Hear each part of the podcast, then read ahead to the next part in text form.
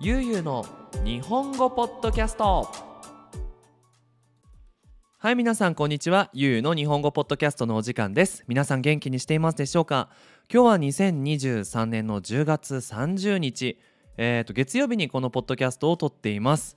もう10月も終わりですよ。はい。明日はハロウィンですけどもね。はい。皆さんどんなあの一日を過ごすのかな？あの今日ねあ朝起きてお仕事する前に YouTube をなんとなく見ていたらあの渋谷でねあの毎年行われているハロウィンのイベントが今年はないということで、あのー、昨日からかなもう道でお酒を飲んではいけませんっていうルールをねあの作ったそうでえー、まあこれ難しいですよね。こう街として盛り上がるためにはいろんなイベントをしなきゃいけない、まあ、むしろした方がいいけどもあんまりねこうイベントでルールがこう守られなくなってくると今度治安の問題あの危ないか危なくないかって言ったらね危なくなってしまってなんか事故が起こってしまったりするからまあこれ苦渋の決断まあ辛いけども、まあ、決めたっていう形になってるんじゃないかなと思います。はい。やっぱりねルールの中で楽しむからこそ楽しみがあってやっぱりルールを超えてしまうともうそこに待っているのは楽しみではなくてねなんかただのストレス発散っていうねなんかちょっとこう良くないことになってしまうのかなと思います。はいでまあ今日のテーマはそのハロウィンの話ではなくてですね、まあ、全然違うんですけども先週かな？先週の月曜日にあのミクリアルジャパニーズのミクさんとコラボのポッドキャストを撮るまあと撮ったんですよ。すっごい面白い内容になってるとは思うんですけどもあの大体ねこうコラボでさあのポッドキャストを撮るってなった時にねなんかもう「はいじゃあ今日よろしくお願いします」って言ってすぐ撮るわけではなくて、まあ、大体30分から長い時で1時間くらいねそのフリートークまあ撮らないで最近どう？みたいなお話をして、まあ、リラックスしてからまあ撮るんですよ、まあ、まあリラックスするだけじゃなくても純粋に友達としてね、まあ、どういう最近を送っているのかっていうのをね知りたいっていうのもあるのでうんまあそういうふうにねいろんなことを話していたんですよ。であのこれポッドキャストの中だったのかあのそのねポッドキャストを撮る前の前の段階で話していたのかちょっと覚えていないんですけども人生長いよねっていう話をね あのしてたんですよ。まあなんかこうどうってこうあっという間に終わりそうみたいな。でミクさんも僕もなんか人生を長く感じる時があると。もういつでも終わりで OK だよみたいな。ちょっと心配になるあれですけどね。うんなんかそういう風に感じる時ってやっぱあるんですよね。うんもうこれどこまで続くのみたいな。うん。で結構まあ何て言うのかな。いい気持ちではないと。うん。なんかうんなんかもうダラダラ長く続くと。これま最後まで頑張れるかなっていう不安をね感じることっていうのはやっぱあるんですよ。で特にこのねプライベートでねフリーでフリーランスでお仕事をしているとなおさらこの不安感だったりとかこの努力をいつまで続ければいいのかいつまで続けられるのかっていうね不安感をすごく感じると。で幸せか幸せじゃないかって言ったら幸せなんだけども不安みたいなね状況がまあミクさんも僕もあってあそういうのをこうお互いにシェアすることであ一人じゃないんだと安心するななんていう気持ちを感じた今日この頃なんですけどもあのその時にですねあの話をしながらふとある YouTube のビデオを思い出してそれがあのアメリカのハーバード大学の多分心理学の専門家の方がその幸せについてのその何て言うのかなツイッターでもらった質問に答えるっていうその答えをまとめたビデオを僕はたまたま YouTube で見つけてすごくね衝撃を受けたんですよ。で何に衝撃を受けたかっていうとその幸せの感じる、まあ、幸福感っていうんですけど幸せの感じっていうのはその僕らのイメージでだんだんこうねできるようになってね、できるようになってくることが多くなればなるほど幸せになる。つまり子どもの頃はまあまあ幸せで30歳になったらもっと幸せになる。40歳になったらもっと幸せになる。50歳になったらもっと幸せになる。でおじいちゃんになるとできることが少なくなってきて幸せじゃなくなってくるって考えがちなんだけどなんだけどそのハーバードの専門家によると人生で一番幸せな時期っていうのは8歳8歳ぐらいの10歳ちょっと手前ぐらいが一番幸福度が高いと幸せだと感じている。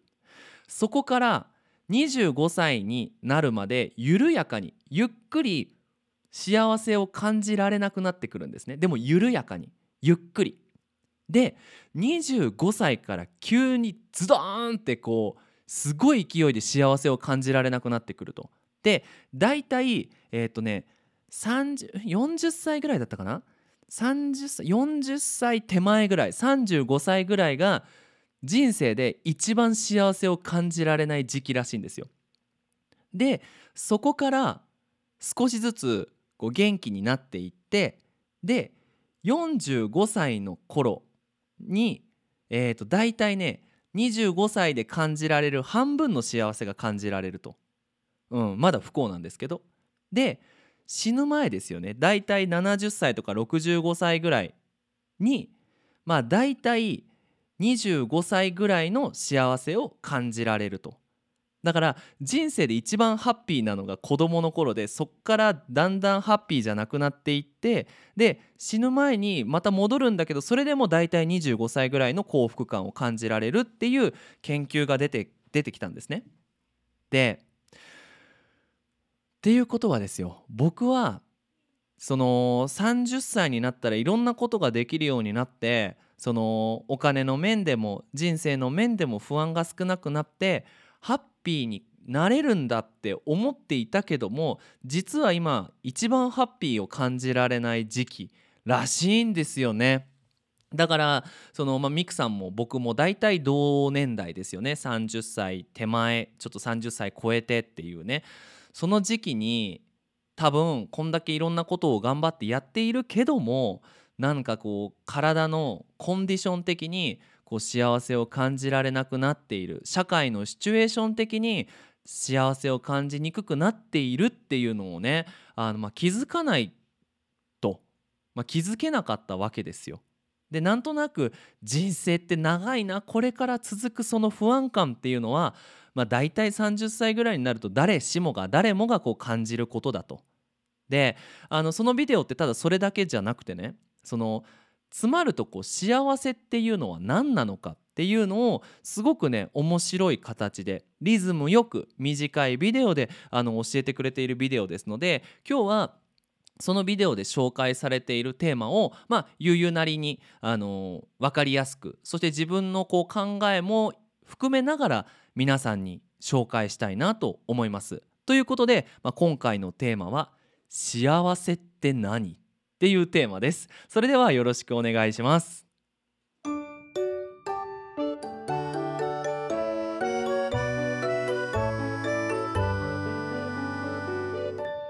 ゆうゆうの日本語ポッドキャスト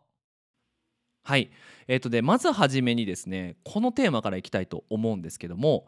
不幸と幸せは反対じゃないっていうテーマですねこれすごくびっくりしたんですけど幸せじゃないと幸せは反対じゃないとつまるところ幸せじゃないシチュエーションは幸せかって言ったらまた違うらしいんですよ。これわかるかな？うん。だからつまるとこう幸せじゃないイコール不幸だ悪いっていうことでもないと。うん、あの多分不幸せじゃない、ね、不幸じゃない、ね、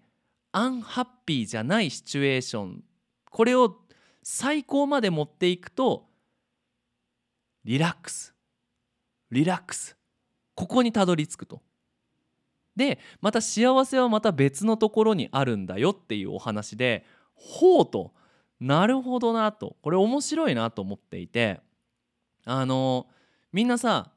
なかなか自分のねことをこうあ幸せだって感じる人っていないと思うんですよ。だいたい誰しもがちょっとダメぐらいですよね。まあ中にはめちゃくちゃメンタルのトレーニングをしていてわ毎日ありがたいなって思える人はいるかもしれないけども大体何かしら人生の問題を抱えていますよね。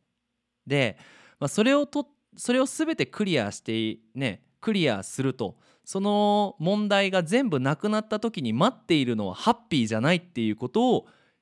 まず最初に僕たちは頭の中に入れておかなきゃいけないっていうねお話なんですけども、まあ、確かにそうだなと。ねこう昔でね考えるとですよあのー、22歳ぐらい初めてメキシコに来た頃ね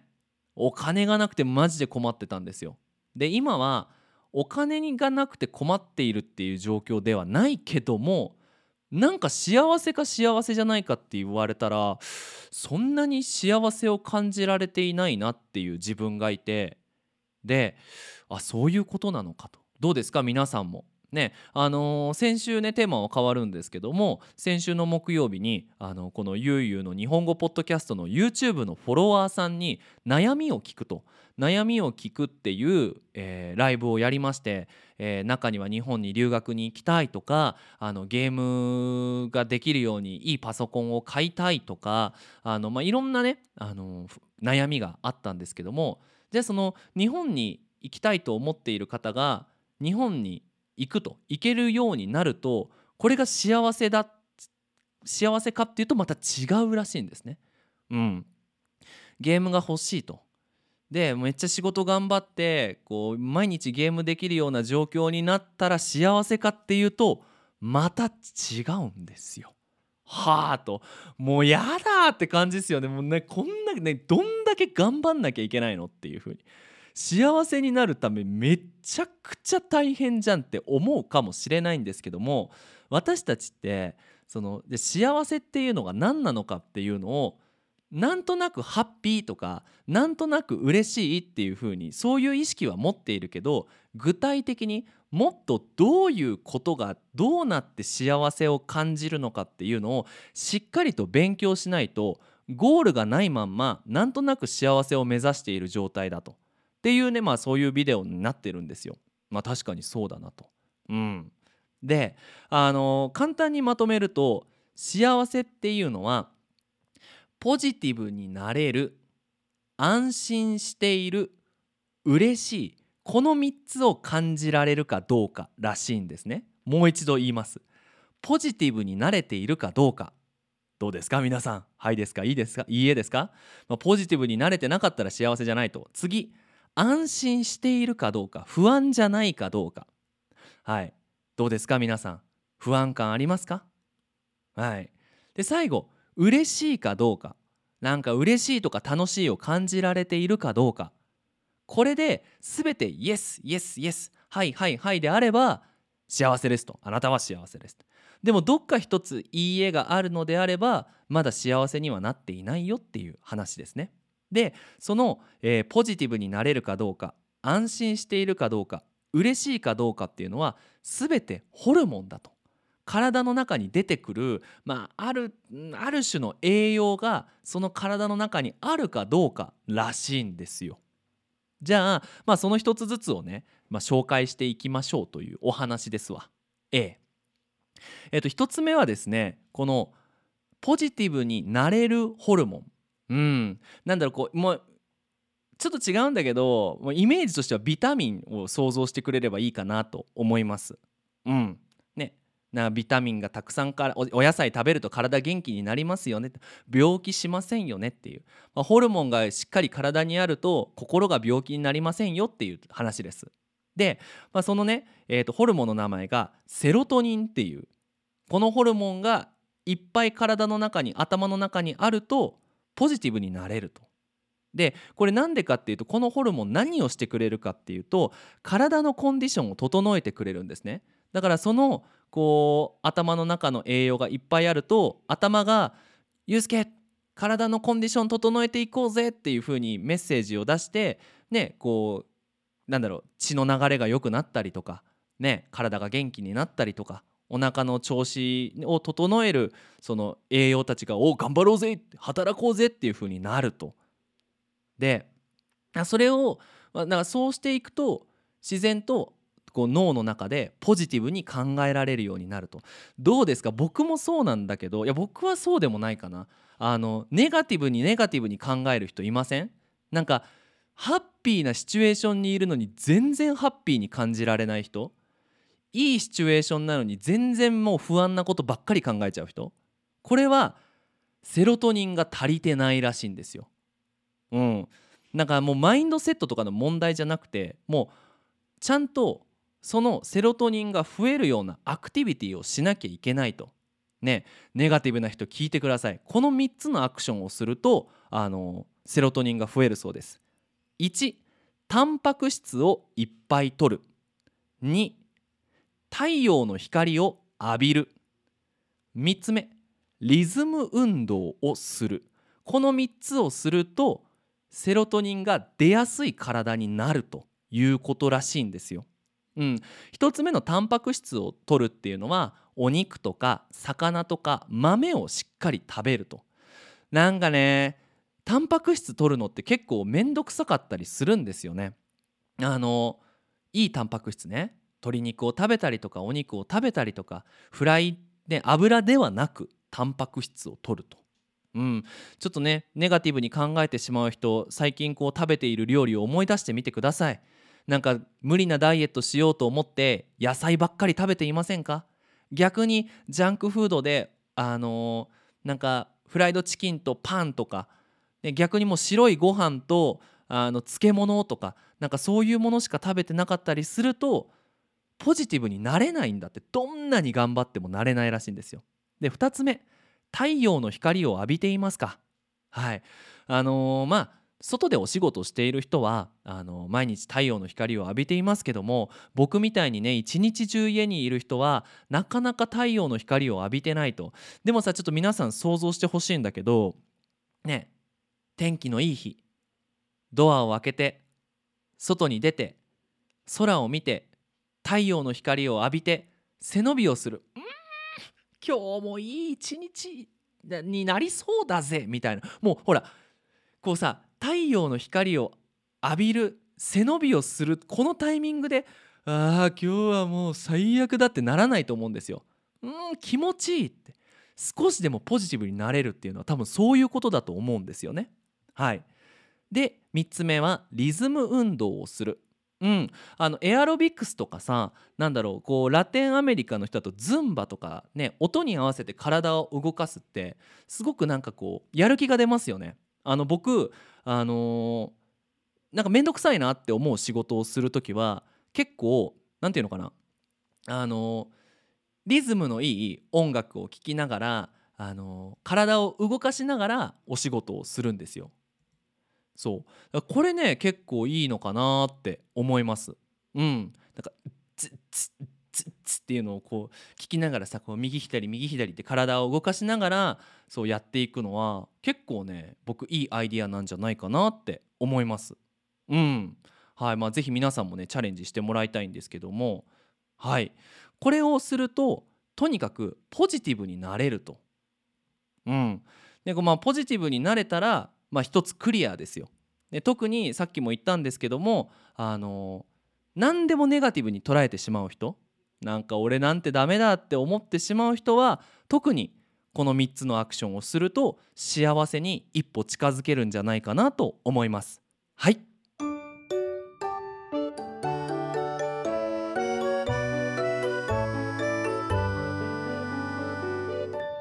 ゆうゆうの日本語ポッドキャスト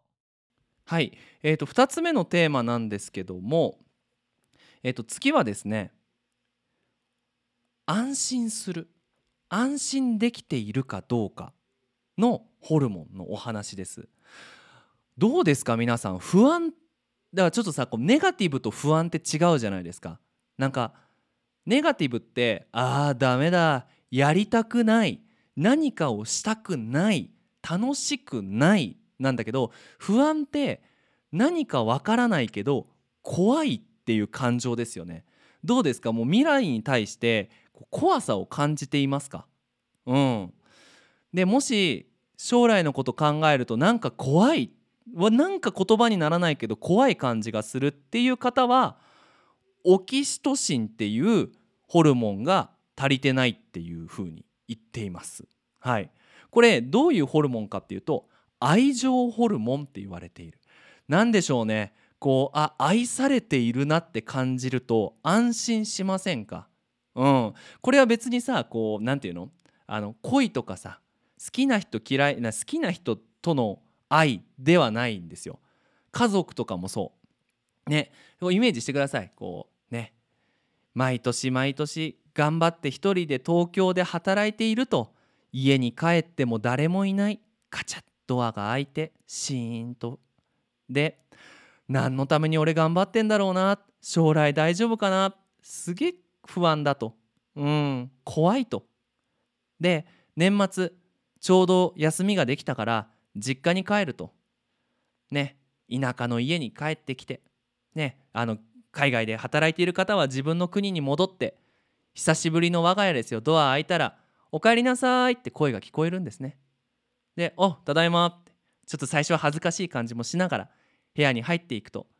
いい匂いがすると。ああお母さんがお父さんでもいいですけど僕の大好きな料理を作って待ってくれていると。そして荷物を置いてね台所かダイニングに行ったら家族のみんながテーブルに座ってて「おおおかえり」はあなんか安心する。全然今怖い感じがしない。あったかいな素敵だなって思えるこれはめちゃくちゃオキシトシンが出てるかららしいんですよ。うん、もうこれだけで一つ幸せにきあの近づけると。うんあのー、そうですよねみんな幸せっていうのを考えた時に家族だとか、ね、その家族関係を幸せだっていう人は多分そのオキシトシンの大事さに気づいているのかオキシトシンが足りてないのかのどっちかだと思うんですよ。でとにかく将来について考えると怖いって思う人は、まあ、これもまた3つのアクティビティがあるんですけども、えっと、1つペットやパートナー家族との時間を大切にする。2つ目マッサージをしてもらうもしくはハグをする。3つ目、えー、パーティーや飲み会に参加する。この3つをするとオキシトシンが出やすくなったり出たりするそうです。まあ、1つ目のペットパートナー家族まあ、これなんとなく皆さん気づくと思います。ねあのー、本当に一人でいるともうどんどんどんどんネガティブになっていくけどね例えばさ東京で一人暮らししてるけどペットがいると猫ちゃん飼ってるっていう人がさ家に帰ってさ猫がこう来るとさなんか「あ今日も頑張ったよ」ってネガティブな気持ちにはならないですよね。なんか嬉しくなる。これはオキシトシンが出ているから。でそれこそパートナーとの時間も大事にする。うん、でなんとなくパートナーと一緒にいるだけじゃなくてその中で自分で理解する。あこれは安心するためだと。逆にその僕のパートナーも安心してもらえるためにこの時間を大切にしようと。人との触れ合いをね大切にしようと。でできれば家族にもちゃんとこう家族と一緒にいられる時間を一緒にいている時間をこれは大事なんだと。めちゃくちゃ心にいい時間を過ごしてるんだ。ありがたいなって思ってそのその時間を過ごすともっとオキシトシンが出やすくなる、うん、こういうふうに人と触れ合うのが大事だっていうふうに言ってるんですね。で、まあ、あのそれだけじゃなくてこうマッサージをしてもらったりとかハグをするっていうのもすごくオキシトシンが出やすくなるらしいんですね。で僕これを聞いてふと思い出したのが日本ってハグの文化がないんですよ。うん、でも海外の人って日本よりも幸せ幸福度が高い幸せを感じれる人が多いのはもしかするとハグの文化があるんじゃないかなって思います。うんまあ、昔の人は絶対ハグなんてしなかったんですけど最近ね結構 YouTube とか見てると若い人はハグしますね。うん、これはめちゃくちゃいいことだと思う。やっぱこういう時代で人とのつながりがなくなってその安心感怖いと思ってしまう人が多いからこそ多分自然とハグをしたいっていう風になってるんでしょうね。ただハグをする時に安心するっていう風に安心するためにハグしてくれてありがとうっていう風にハグをするともっといいと。うん、多分ねラテンアメリカの国の人たちはそれをそれが自然にできてるんだろうなって僕思います。うんまあ、ヨーロッパでもねアメリカでも多分ねハグの文化がある国はそういうことなんじゃないかなって思います。で、まあ、それがこっぱずかしいとなんかハグできる人いないわっていう人は、まあ、マッサージとか行ってみるのもありだと思うつまり人に触ってもらうっていうのは結構大事なあの、ねこうアクティビティらしいんですよ。うん、もちろんねこう殴られるとかは違うのでこうマッサージね誰かこう自分の体をね良くしてもらうためにこう体に触ってくれるっていうのがいいらしいので。うん。ね今日ぜひね皆さんこれを聞いてはと思ったらあのねパートナーとハグをしてみたり友達にハグができんだったらハグしてみたりあとはねマッサージに行ってみたりするといいんじゃないでしょうか。安心すると思いますよ。で最後になるんですけど人との集まりに積極的に参加すると、うん、特にその不安だ怖いっていう時に人に会いたい人に悩みを打ち明けたいっていう方は多分このオキシトシンを欲しいって頭の中でこう考えていて自然とそういう命令を出してるんだと僕は思うんですよ。うん、なので、まあ、別にねいっぱいの人の集まりの中に無理に行く必要はないと思うんですよ。僕もあんまり人がいっぱいいるとこが好きじゃないのでなんかね仲のいいお友達と2人ねコーヒーでも飲みながら最近の話をする、ね、あとはこう秘密を打ち明けられる仲間とねなんかこう楽しいことをするとかなんかでもワイワイするあの感覚が好きだとみんながこう賑やかでその中に自分がいるっていうのがすごく好きだっていう人はパーティーに参加してみたり飲み会に参加してみたりするとなんかこう一人でいる時に将来に関して怖いなって思うあの気持ちが抜ける取れるんじゃないかなと思います。ぜひチャレンジしてみてください。はいでですねでもそこであのこのビデオで言っていたのがあのこのオキシトシンっていうのは最近こう SNS でも取れるらしいんですよ。うん、つまるところなんで私たちがこの SNS を見てしまうのか TikTok を見てしまうのか Instagram を見てしまうのかっていうと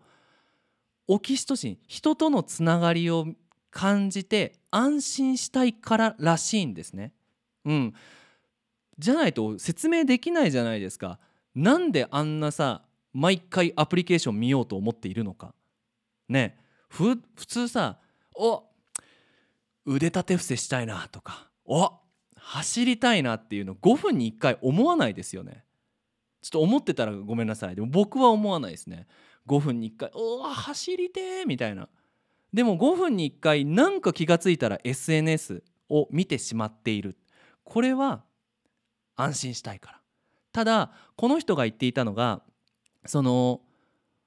SNS からもらえるオキシトシンっていうのはジャンクフードに近いんだと。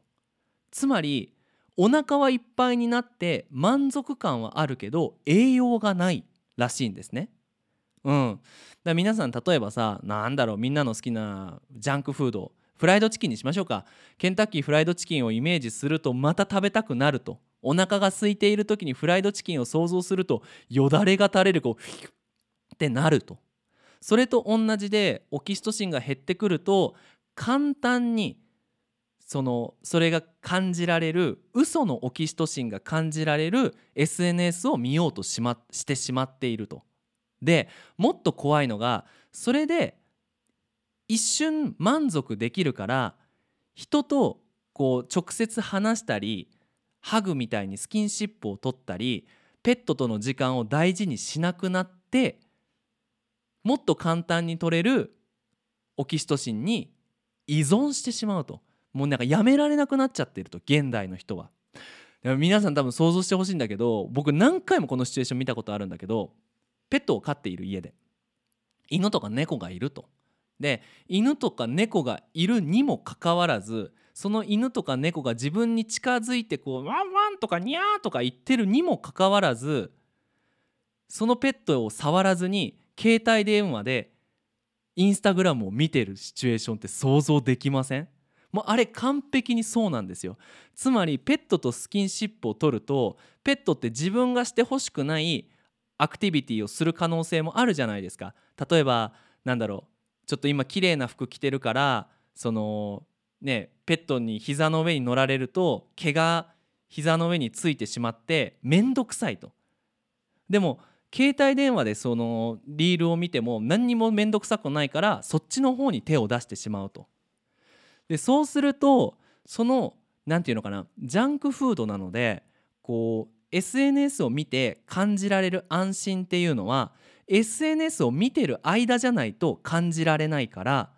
ずっと見ないと不安で不安でしょうがない。皆さん携帯電話持っていない時に不安じゃないですか。なんかあーどうしよう携帯電話どこだろうってすぐ考えちゃう。もうこれやばいっすよ。マジでやばいっすよ。もうオキシトシン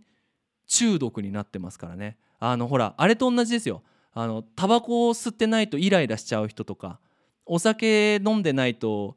あの頭おかしくなっちゃう人と同じように依存してしまっているっていうのを忘れないようにしてくださいっていうお話でした。これびっくりしましたね。あのちなみにその人が言うには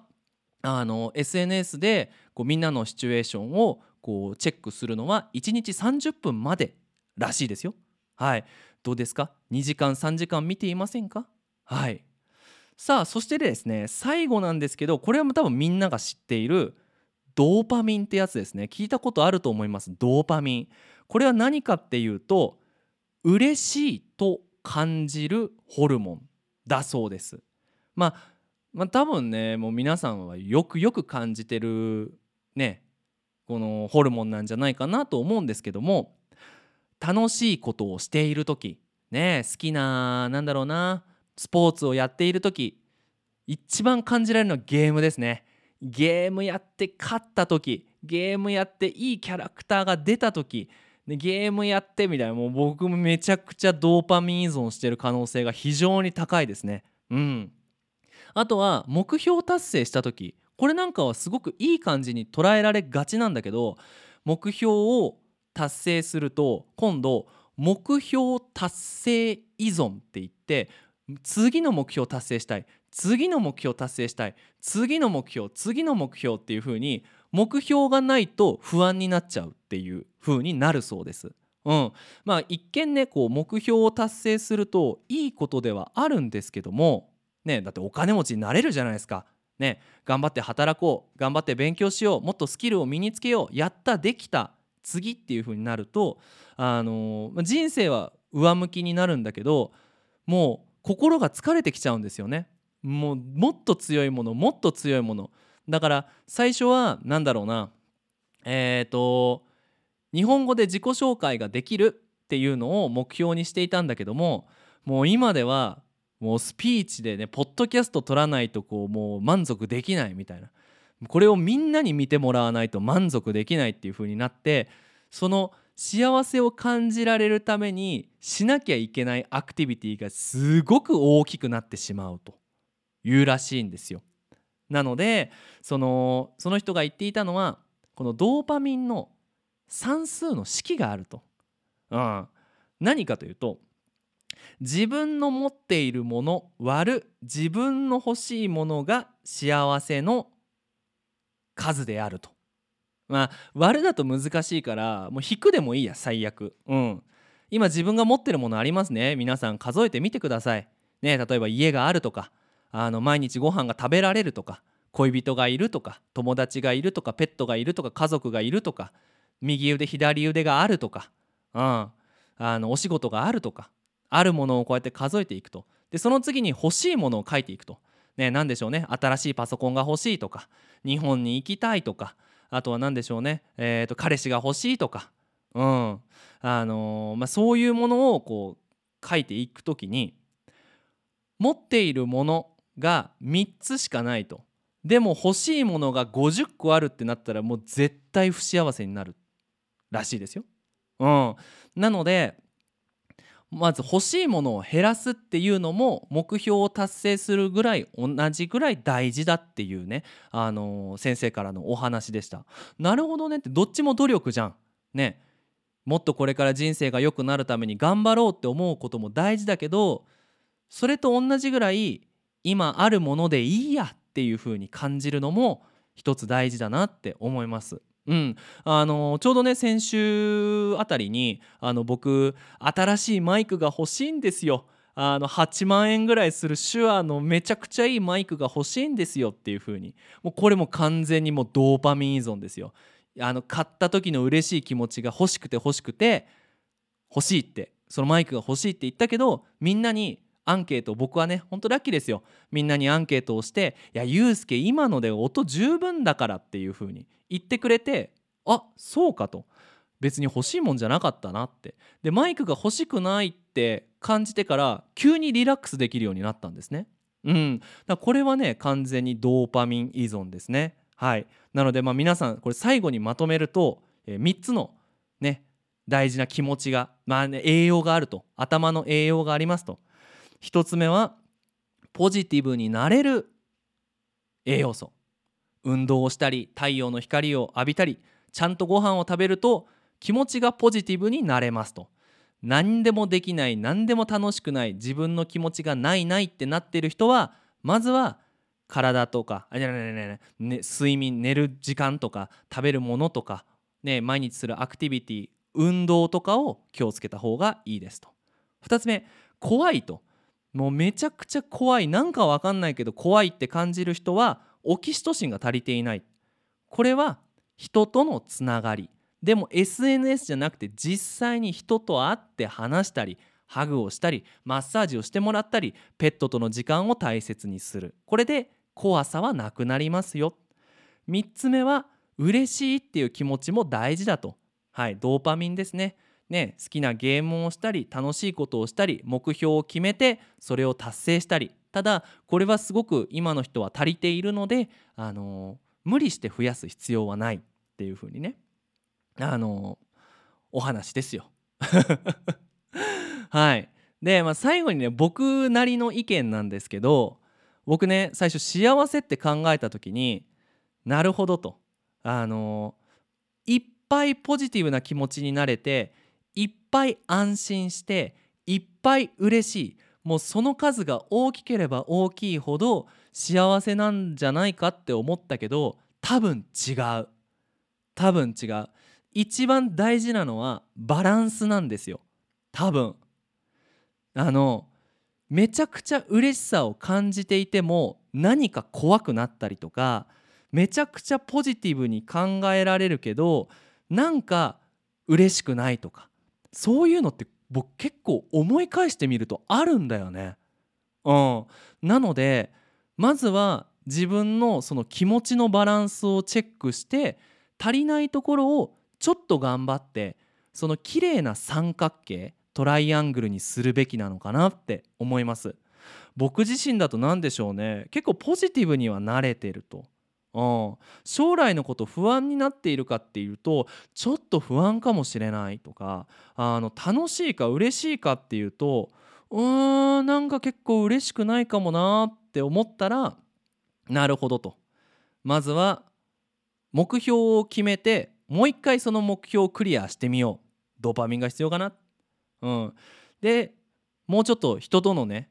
つながりを大事にしようと。しっかりこうお話をするっていう時間を取ろうかなとかっていう風になると思いますので、まあ、皆さんねこれが皆さんの幸せに一つ近づけばいいんじゃないかなと思います。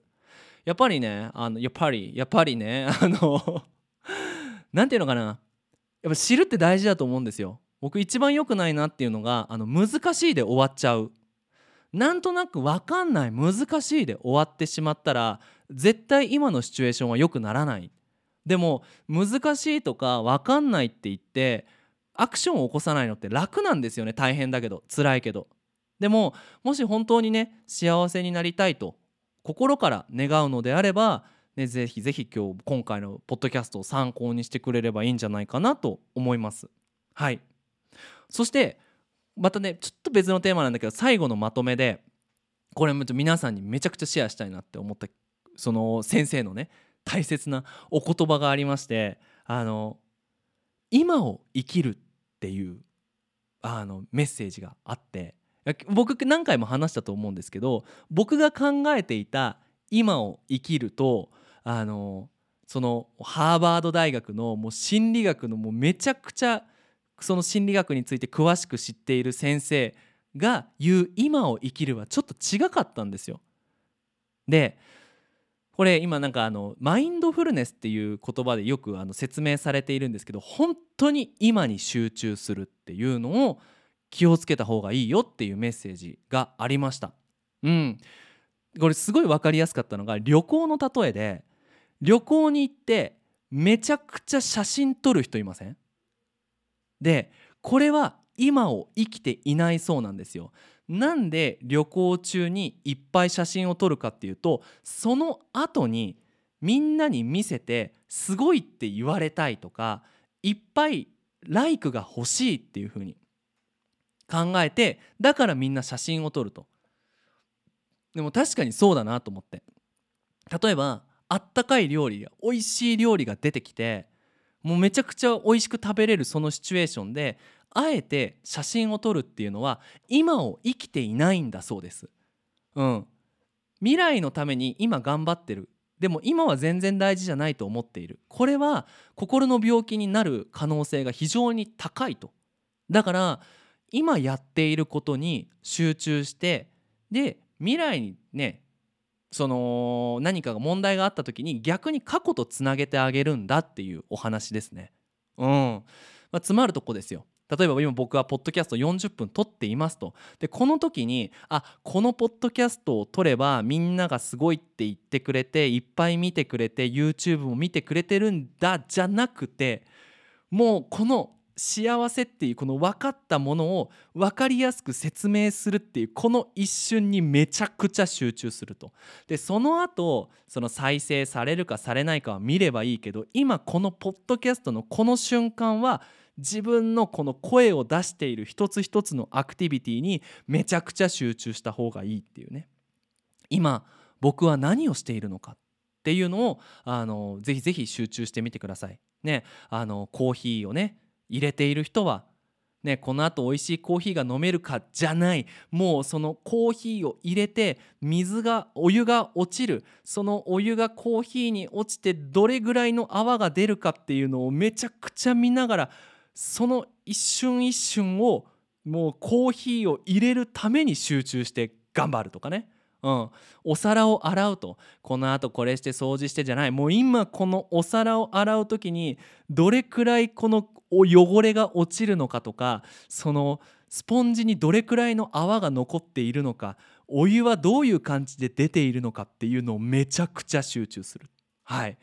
あこれを聞いた瞬間ちょっとこうなんだろう目の前が明るくなったというか、うん、なんかすごいこうあこれだったのかってこれをやらなきゃいけなかったのかっていう風に感じましたので最後のメッセージとして皆さんにお伝えしたいなと思いますはい最後にお知らせをさせてください。ゆうの日本語ポッドキャストではパトレオンをやっております。えっ、ー、と今ね、いろんな新しいプロジェクトも進んでおりまして、まあ、そういうね、いろんな投稿が見られるようになっています。はい、今週もねこれから会議でまたパトレオンどんなことをしてやろうかっていう風にね考えておりますので、まあ、ぜひぜひ興味があったらちょろっとちょろっと一瞬でもリンクをクリックして入ってみてくれると嬉しいです。はいということで皆さん引き続き日本語の勉強頑張ってください。それじゃあまたねバイバイ